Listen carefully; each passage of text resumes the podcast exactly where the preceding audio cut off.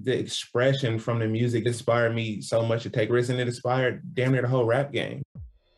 Hello again, I'm Adam Unze. You may know me as the host of The Opus, and now I'm bringing my own show, The Spark Parade, to the Consequence Podcast Network. I speak with artists and creatives about the cultural artifacts that spark their personal interest and creativity, whether it's music, books, movies, video games, or any other kind of art. I've never spoke about it in this amount of detail. I'm suddenly going, oh my god, I'm blowing my own mind here. Christ, it's, it's actually a giant part of my life. By talking about the things we love, we share and discover insights into our personality and the things that drive us. It's just magic, really. I mean, frustrating and it makes some people angry, but I don't think anyone's ever done anything like it. I speak with people like Conor Oberst, Phoenix's Thomas Mars, Chris Gethard, Helen Hong, Adrian Young, and more, so their sparks of inspiration can start a fire in you. I'm grateful for those who continue to put our history and who we are as a people in the forefront and make you see it. Find the Spark Parade wherever you get your podcasts. Hey, pod people, Engineer Adam here, jumping in for a quick second to let you know about the brand new all in one platform for all of you creative podcasters out there. Anchor makes it easier than ever to make a podcast. It's free to use and has all the creation tools you need to record and edit your podcast right from your phone or computer. Plus, Anchor will get your podcast set up on Apple, Spotify, Stitcher, wherever podcasts are found. Even better, Anchor helps you connect with sponsors, even if you're just starting out. It's the perfect choice for podcasters, so make sure to check it out. Download the free Anchor app or go to anchor.fm to get started. That's A N C H O R.fm. Back to the show. The music world moves fast. Want to stay up to date on the latest albums and get in depth examinations with the artists? Check out Consequence of Sound, the podcast. Bite sized album reviews for the music fan on the go who wants to stay in the know, and much more. Subscribe to the series on iTunes or your favorite podcast provider and let the writers of Consequence of Sound steer you right. Check it out at consequenceofsound.net slash COS podcast.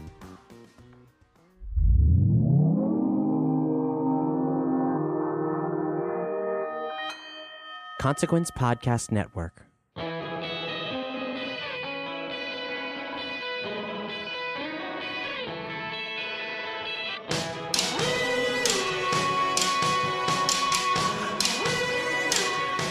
Hello, you wonderful people out there. I am your host, Leo Phillips, and this is another edition, the second edition of This Must Be the Gig of 2019. That sounds so weird. It's your little backstage pass to the world of live music, and every week I tell you that every week we bring you a fascinating conversation, and it's all about the entire world of live music and performance and focusing on lots of festivals and choreographers, comedians, actors, musicians, really anybody just like us who's completely obsessed with getting their brain schmangled and their heart pumping and thumping like a, a dryer with shoes in it and uh, anyone really obsessed with live music the way we are. So, before we dig into this week's wonderful episode, let's check in with our constant companion here at TMBTG Studios, Engineer Adam. Hello. Speaking of schmangled, Schmahangled. how about this week we've been having? It's been a crazy one. No, you're getting right in there. Yeah, it's yeah, true. it's been nuts.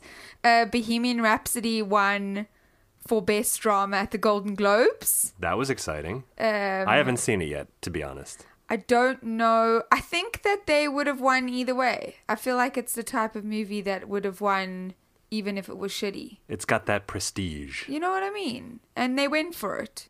Uh, also, going for it was Lady Gaga, who wore a periwinkle dress, who we all love, and ate fruity pebbles in bed with her Golden Globe, like all of us do. That's what I did this week. minus weekend. the Golden Globe, minus the periwinkle dress. I just eat fruity pebbles. Oh, well, I had the Or dr- actually, I- minus the fruity pebbles. I had just the eat. Golden Globe too. Oh, okay. Yeah, yeah, yeah. What What is your Golden Globe? Best Supporting Actor in a Comedy, 2012. Oh, right. Yeah, yeah, okay. yeah. I thought you were going to say 2030, and I was like, wow, you're Oh hopeful. yeah, time Yeah. traveling. Yeah, time traveling. You have a lot of ambitions. You better go back to school. What else came out in the world of music? The Bonnaroo 2019 lineup was announced. You've got Solange, Phish with a so much Phish. So, much, Phish. I think there were three separate Phish sets on that lineup. How do we feel about that? Good for Phish fans.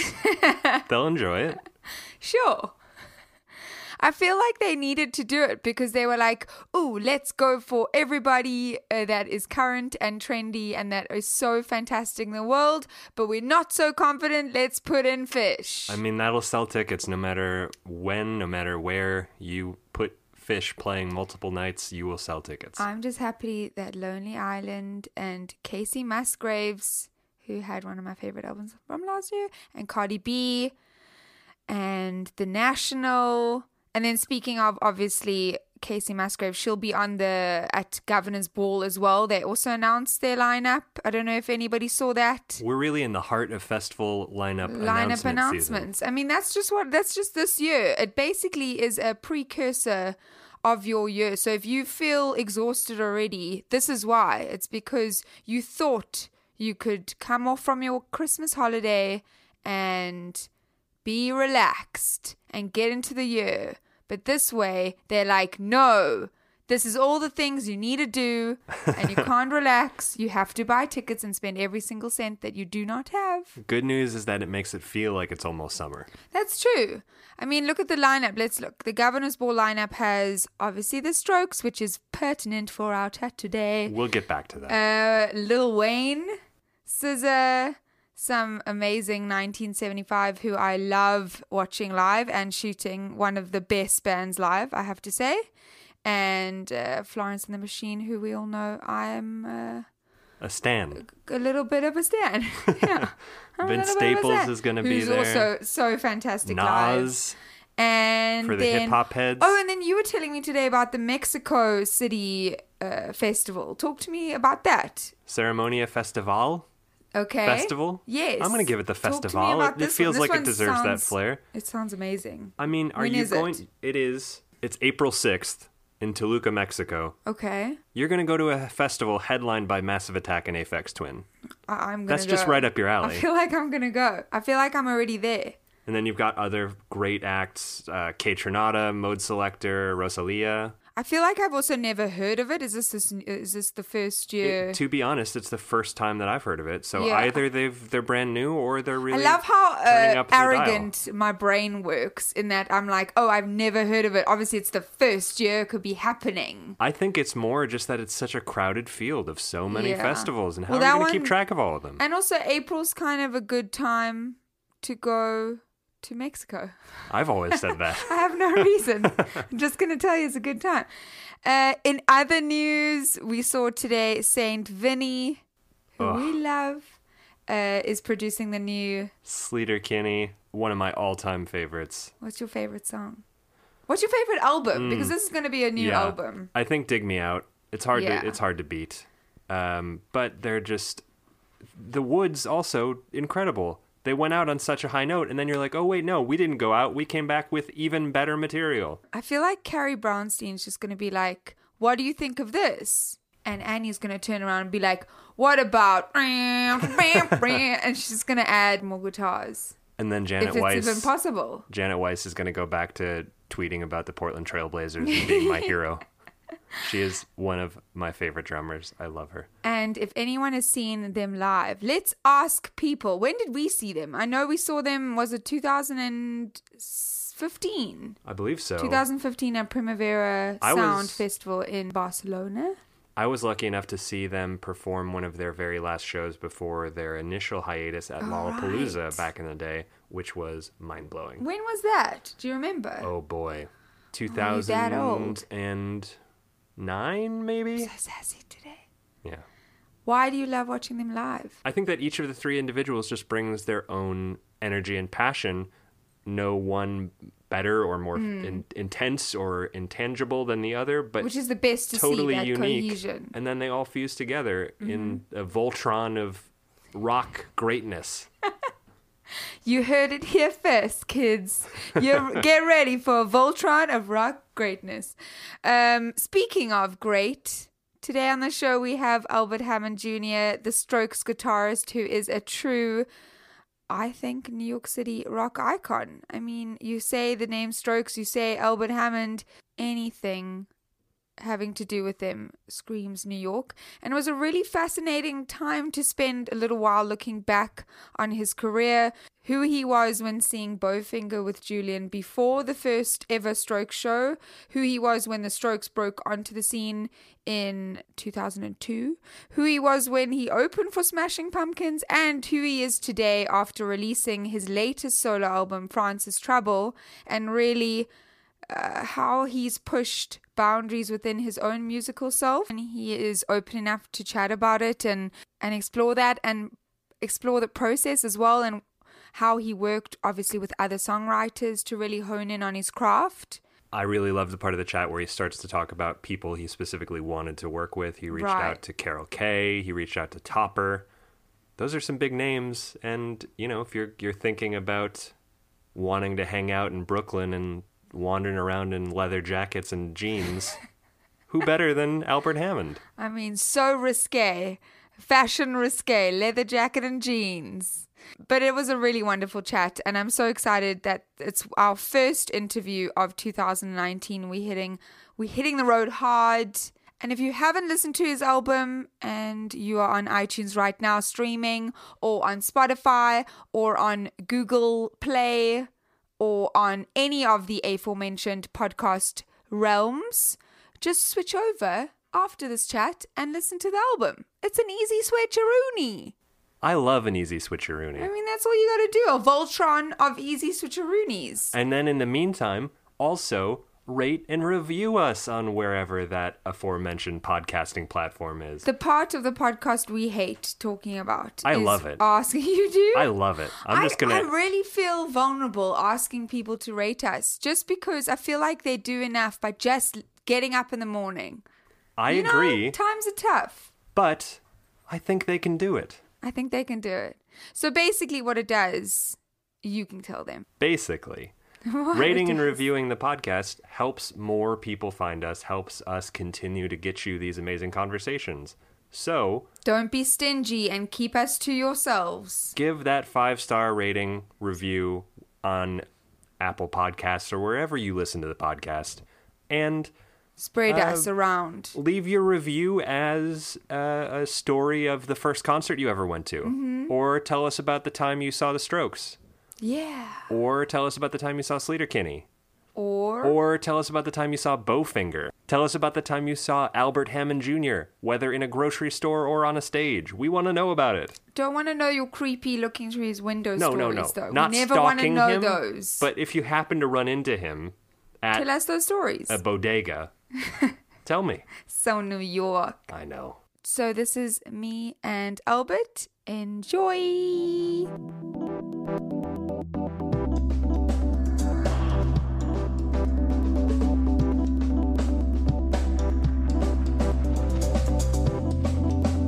But you're based in New York, though. I'm based in upstate New York, yeah. All right, okay. My, my home. Your Home is two hours from the city. I mean, that must feel quite nice because the city is. I've I've only been a couple of times, but the city is pretty crazy. I don't know. Many, many, many. Yeah, I mean, I, I lived I lived in the in the city for 18 years, and uh, I just after touring, I ended up being in the city like for eight weeks Mm. out of the year, and so it just felt uh, it felt like oh, let's just try living upstate. I didn't think I'd like it so much. I was worried it was going to feel too isolating, but uh, it's been amazing. To be honest, I don't since I I think since I travel so much, the quietness and the solitude and Mm. everything be- becomes uh, I don't know something very very nice as opposed to overwhelming. Right. And I and I always can imagine that especially as an artist and as a creative, you always want to kind of squirrel away and work on your work as opposed to having a lot of distractions and or anything that can you know negatively affect your work. So being a little further away and having that solitude i can only imagine has been really good for your creativity. I don't want to assume that but i, mean, can only imagine I always I try to base things I try to base things off of just what's good for for life. You know, Okay, work is, right. is a part. Yes. work work is a part of life. It's a big part. I mean, creating is a big part. Not even as my work. It's just uh, Mm. something that's good for my brain. But uh, you know, I can be quite lazy, so I could be in the country or the city and find distractions. So Right. I mean, I totally you'd be hear you. surprised. No, I, I hear you. I feel like, especially because of the state of the world, I sound cliche saying that, but there is so much that I find I'm needing to be stimulated by in order to escape a little. So I don't know if it's laziness as such. I'm sure it's just.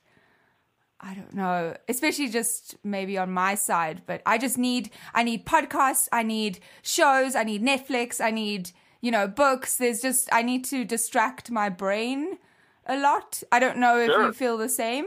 Sure. I mean, yeah, no, I feel I can even though I I, I do that just for like talking with myself sometimes. So it just it's just the pace of life is, is satisfying because it brings you back to it brings you it, it brings you back to a little more closeness with with what you exist in. You know, you're right, Right. around nature.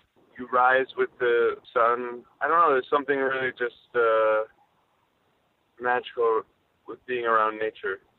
I, I agree. I think that a lot of people find it, uh, they're just so quick to box that into, oh, you're being, you know, too spiritual or you're being too, uh, we, you know, we call it kind of flighty or hippie-ish. But the truth is like just even putting your like feet in soil. I grew up around the sea and it sounds like you did as well.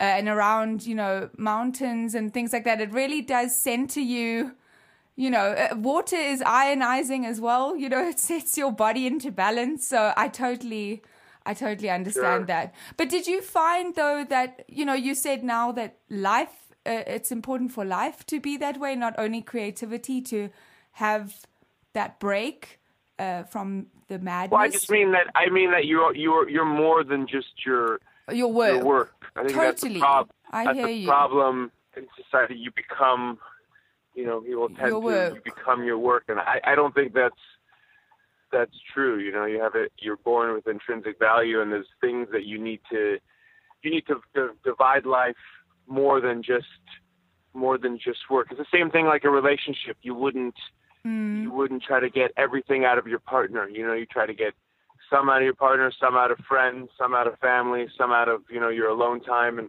I think it's important to divide Of course. uh, life like that, and work Yeah. and work is another thing for it. I, it's actually I feel like it's made me more creative to to allow my brain to go into other spots and enjoyment, and not and not just try to. Um, there's this romantic quality or stories you hear of like if you like work. you know, oh, yeah. sit, yeah, just sit in your work sit in like the work you, and you know, tortured artists. Yeah, no, I, I, it really Yeah. resonates, and I I feel quite, uh, I feel quite inspired that you're saying that, and that may may sound But that's strange. self torture. That's self torture. Yes. I don't think Yeah. that's. I don't think that that's like being stuck in the creative moment and being like, Mm. you know, that's just like a, a. I feel like those people that were tortured like that just had, you know, they were a little chemically imbalanced, Mm. which is fine. No, yeah, but I- that was the. absolutely. No one really spoke about it back then.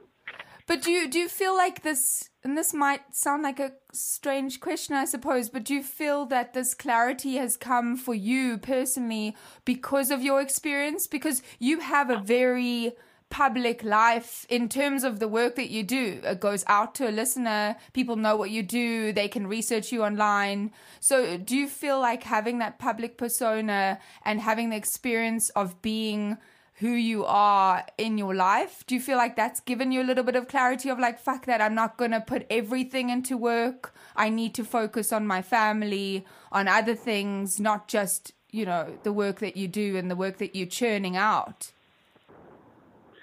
Uh, I mean, it's come from many, from many sides. I mean, I mean, I wish I could say that I thought of it, but I, I had this, this, uh, you know, mentor, therapist, second father, uh, and we, we would, you know, he kind of like, you know, taught me, taught me again as an adult things, and uh, you know, I had to put things in, into practice, and it's, you, know, it's not a you you it's a thing you can forget you know it's Mm. a constant things that you try it was just you know you reach a point where you're confused by things or suffocated by them or or I, I don't know, just don't want to do them and and he gave me an outlook that uh that with my mind helped find a new definition of of where I was and and the Mm. future and and you know how to how to move forward and and grow and so that's I don't know I don't know if that has to do I imagine every step I took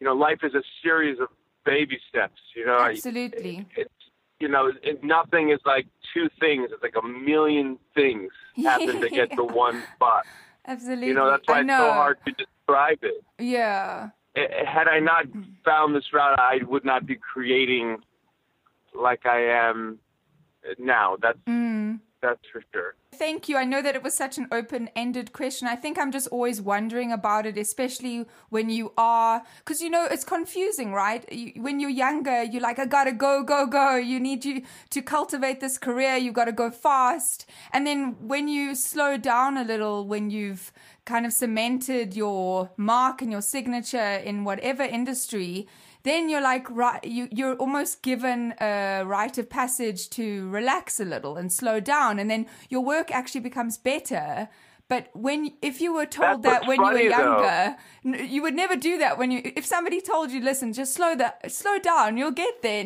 you'll i mean when i was younger i would never do that you know and it's just so crazy to think that in Well, later yeah, that's in life why. yeah That's the saying. uh, You know, the youth is, youth is wasted on the, the yeah young. but it's so but i but mean I don't I feel feel like I don't that feel like I've. I don't feel like I've slowed down work. If anything, I feel like I Exactly. work more cleverly now, and I definitely don't don't feel like oh relaxed because of something I've done in the past. Mm. That's what's funny about having done stuff is you can't live with what you've done because then you don't. You know, a creative mind doesn't sit that way. It sits in in the Mm, moment, and it's always just like it's just like you've reached another step and grown so that you can you can do even better stuff. So you don't.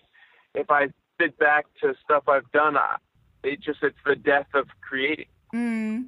I You know. can't live in nostalgia. yeah, Nostalgia isn't for creators. Nostalgia is for for fans. Absolutely. And I think that's why I almost have a I struggle because my show is based on the dichotomy between having nos- nostalgia as a creative and also being very forward motioning because that is what a creative does you you're thinking about the things of now and how it will affect your work and you're going forward and so it's strange because I love speaking to people about the things that have affected them, but I'm also very cognizant of the fact that it sometimes isn't okay to go back into into your you know the little pockets of your mind and your the little mi- milestones so uh, it's it's kind of a strange feeling but obviously for you Well, it's okay to Yeah. revisit them. yes. It's okay to revisit them. I'm just saying I don't. I don't. Uh, You don't live I there. don't live. It's the Yes. same way I, you can't really look. If you look at the future too long, you can just get scared to death because there's just so much unknown. You look too far in the past, and you just you no longer do anything. You know, so Mm. it's like it's just you know it's things you can you look at for for just little bits of time, but on, a daily, you know, on, on the daily, I don't I don't think about it. I feel I I don't feel any uh, achievements besides what I've you know I I just finished writing some songs that I'm going to record to put out next year, and I'm that's exactly where I am is on Mm. those is on that. That's about Yeah. that's about as nos- nostalgic as I get. That's that's really exciting though. Are you but how how often do you write though in terms of knowing that that's going to go somewhere? Do you do you uh, do you know that that's going to be released as a as an album or do you have any sort of idea where the songs are going to go? Is it just flowing? it was an unknown un, unknown right now. The the idea was to make a, a a record, but also to you know maybe just release three new songs Mm. and put a new song, uh, bring a new song to radio. Uh, this this album cycle was the first time that I I got into the top forty of of rock alternative radio. I went into I think Ah, number number congrats. twenty two, and so the idea of bringing another song sooner before the year cycle of the the record and before I do my last tour in the in the spring of it, um, you know, it seemed fun to do that. But uh, I don't know, writing is is constant. Sitting down to actually like record and flush it out just kind of happens when you have when you have breaks, I guess. You know? Mm. I know that you mentioned that you had a mentor that you've worked with, and it's almost like a muscle. You're having to make sure that you can balance a lot of different things and uh, your focus across things.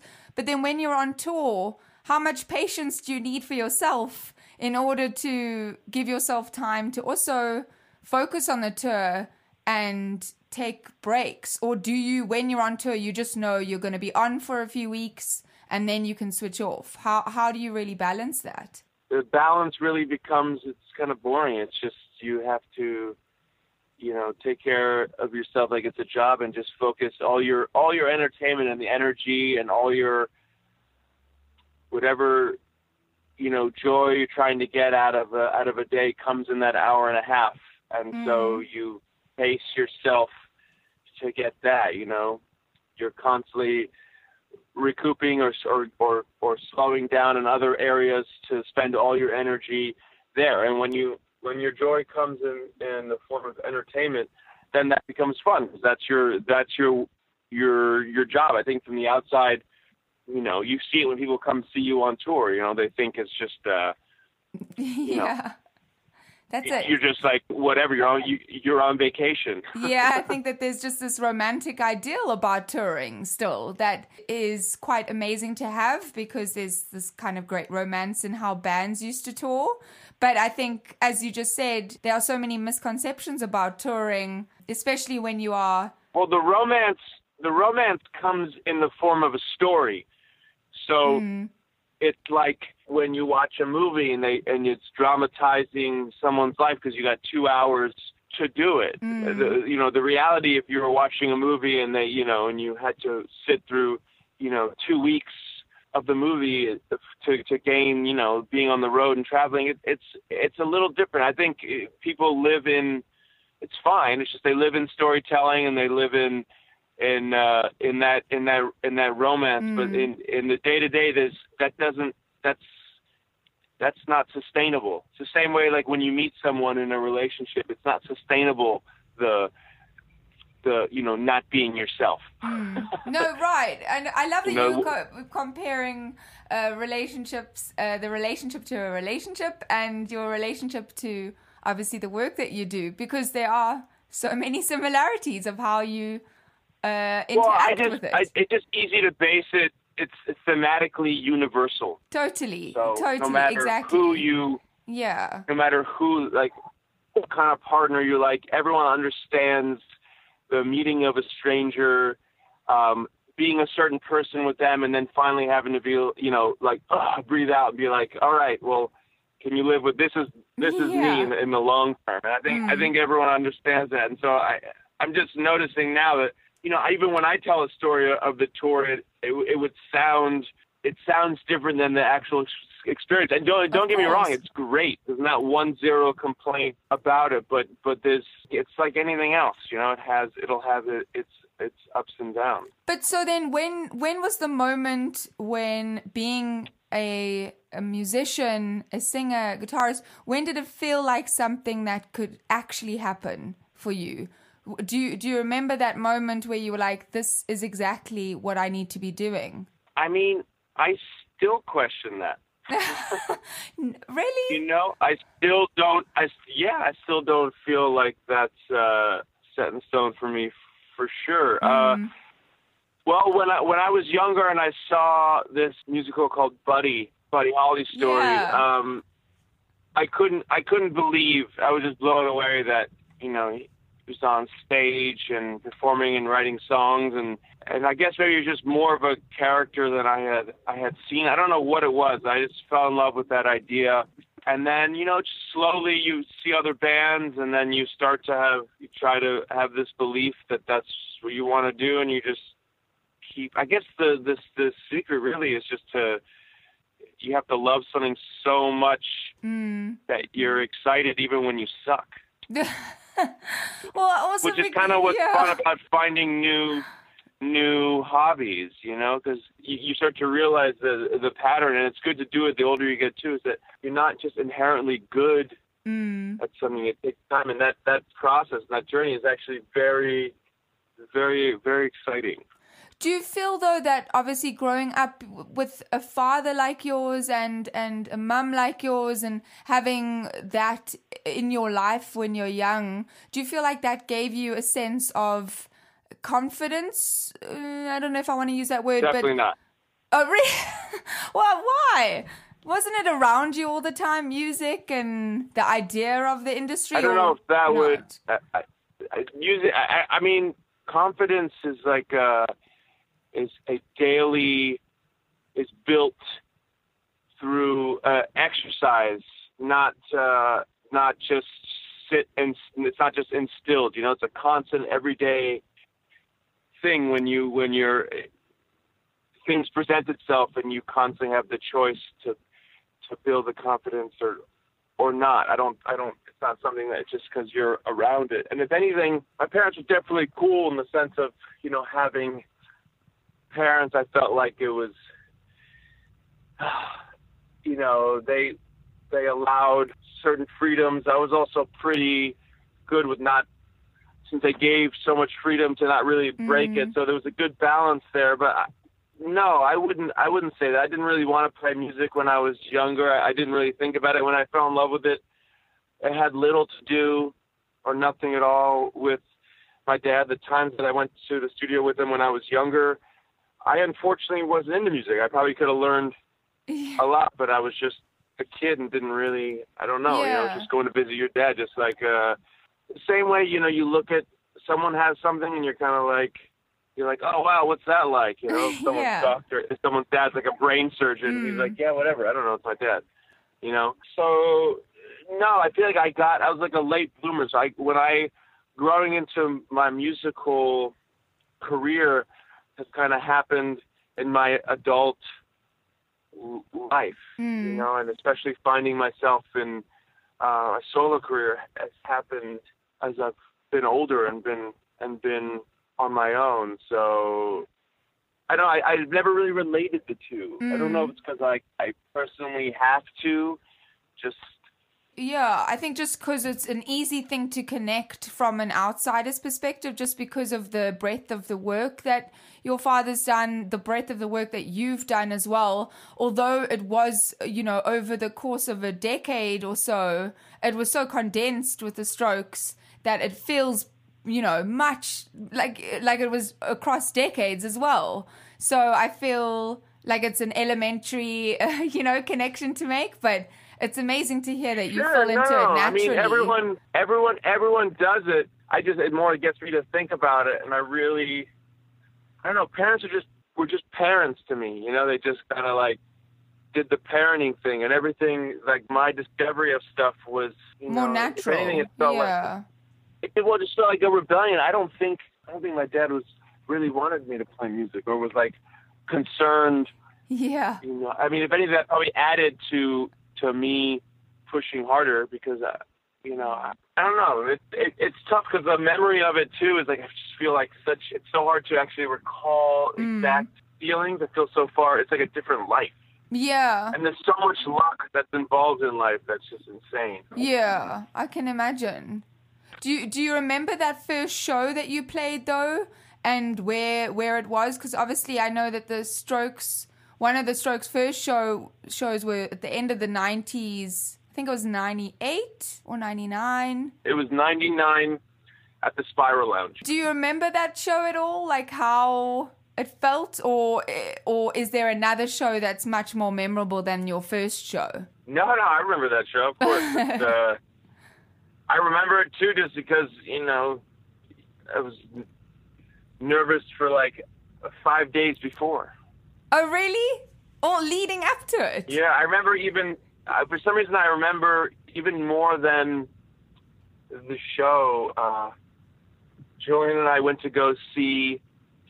I think it was Bowfinger. It was like Steve Martin and Eddie Murphy. We went to go see it in the theater, and we couldn't even really pay attention we tried we went to go to try to distract ourselves from feeling nervous, and we couldn't even really pay attention to the movie. I don't remember if that was like, and then that night we played, or if it was like the next day.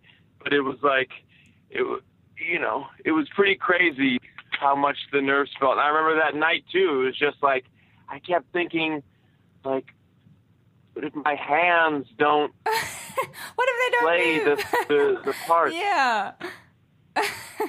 I mean, I th- I just think it's amazing because you you also think like worrying for those five days and like look how look at your progression. You know and and you worried for those five days which was so necessary. Like you were passionate about it clearly. So it makes so much sense Well, that there's you no there's no other way when you're breaking that when you're breaking that barrier. I feel like any kind of growth is going to have to to pass to the next level is going to have some form of you know let's call it all intents purposes pain even though it might not be the pain you're thinking of when you hear the word pain but you know it's some kind of uncomfortability i don't think that's a word um it is maybe now it is. Um, yeah cemented. Uh, you know, so it's like um, it's just I've noticed it now. It happens to me now in things that I like to do. Um, so I just couldn't recognize it then because I had no reference points. And Mhm.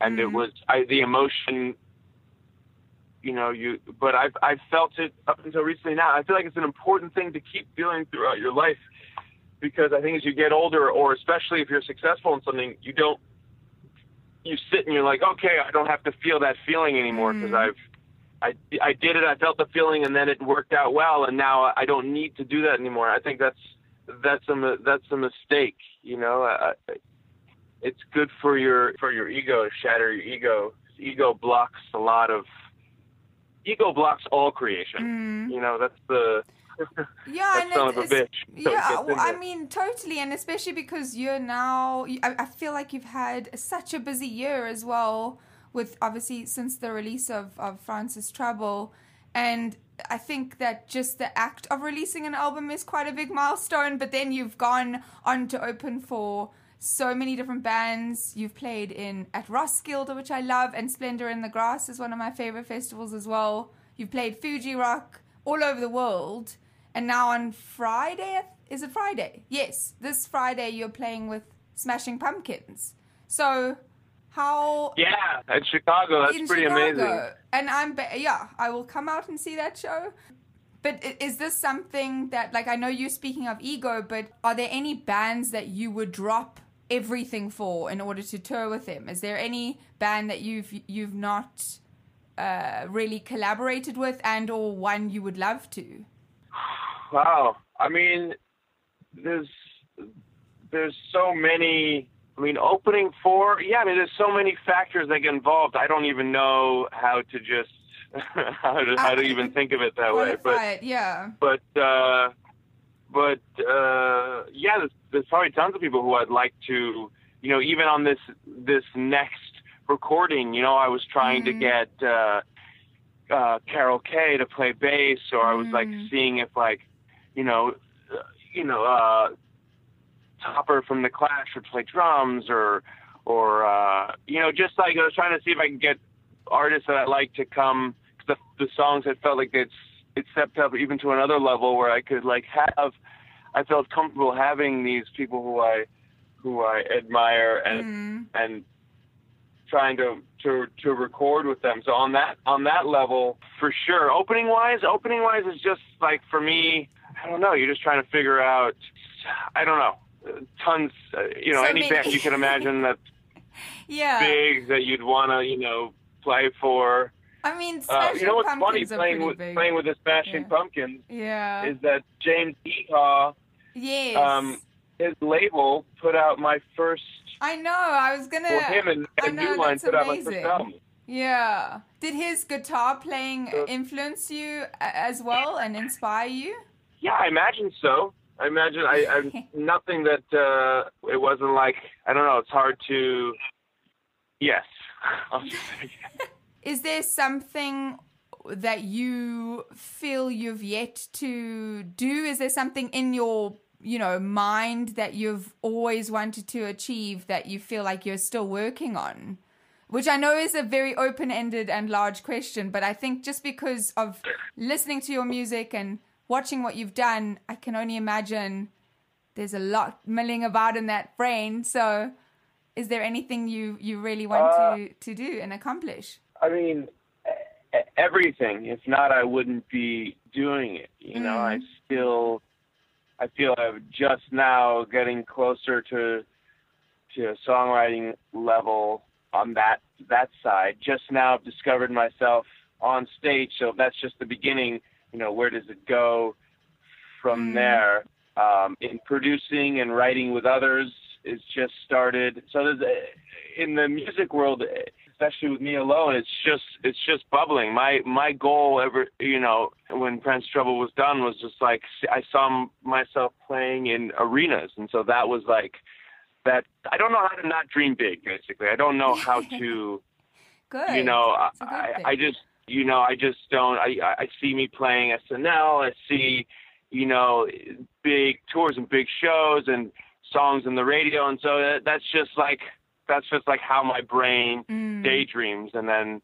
But the other side of it, of actually uh, doing songs, I I feel like I've I, I don't know that each each step was like a little uh, unknown, and it's a little more more known now, and it's a little more like I'm okay with saying that I'm a that I'm a good songwriter. And like just hear the demos we we did recently and I feel like it's it's already in the shitty demo form. It's already uh you know I, I just can't sometimes I can't believe that it that come up with these parts and these things you know? And so it just that gets me excited of, in the moment of just like where where things are gonna are gonna go you know? But I still would like to produce. Yes. I'd still like to write with other people in all in all kinds of uh, categories, not just mine. You know, I don't. You mean like instance, screenwriting I'm or or theater? That No, I, I was thinking even even in even in songwriting. Right, you know what I mean? yes. Like uh, different people. I feel like once you feel comfortable with what you're doing, you can Mm. cross over and do other things and see see how your what your style can bring to other people, and then the the muscle of trying to write for them and not changing them. You know, whether you do it or not, having done that muscle, then when you come back to yourself, you're even stronger at you. So that that part excites me. Yeah. My best friend Gus Oberg, who I produce and work with, and he's like my main like bouncing board for for ideas. Uh, producing with him is amazing, and the the records that we did with uh, Dayglow and The View are some of my are some of my favorites. You know, uh, so I'm just excited to see what kind of stuff we can do later on in life too. Absolutely. I think my best line I remember uh, from reading one of your interviews, but you said something about like I feel like such a lucky asshole, and I was like that is great. It's like a good way to feel because luck is often a lot of people say like I feel lucky, but it's again romanticized. Um, I do feel though that a lot of your luck is uh, you've put in a lot of hard work as well, so it's not just luck. But um, Well, no, hard work. That's the whole thing, though. Is hard work is people always phrase it like that. I Yeah. feel like hard work is maybe because it's the word. It's just what's going to happen for you to feel good about where you are for you to grow. It's what you can control. It's the hard work. So the hard work you put in is not like, oh, look at the hard work I put in. It's just what what it what it is. Anything you do, you're gonna have to get good at. You're gonna have to put in that work. And then there's the luck involved is a separate beast right. because you just don't you just don't know how things go and you don't have a lot of control of the timing and the thing and the outside things if, you did you'd almost not do the hard work you would just focus on finding the people and telling them what to do you know so yeah. it it, and the luck Right. is also where you're born, what time you're born. I mean, th- there's a lot of factors. Your genes that you have no control over. It's not something you need to get too deeply in, but it's just like you have to know it exists.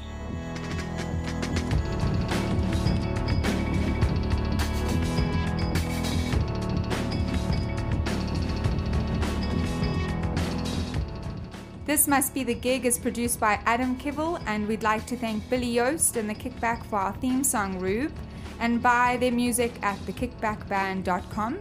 Lexi Frame for the artwork, Daniel Brater and Dean Berger for the additional sound design, and the Consequence Podcast Network, where you'll find a bunch of other amazing shows.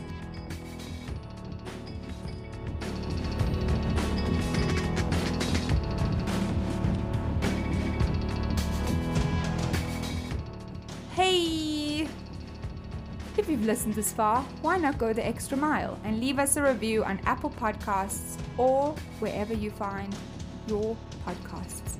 Your comments provide valuable feedback for us and it helps other people find us too. For information on new episodes, be sure to follow us on Facebook, Twitter, or Instagram at TMBTGPod and generally just irritate everyone you know about the show. Thanks again, and I miss you already.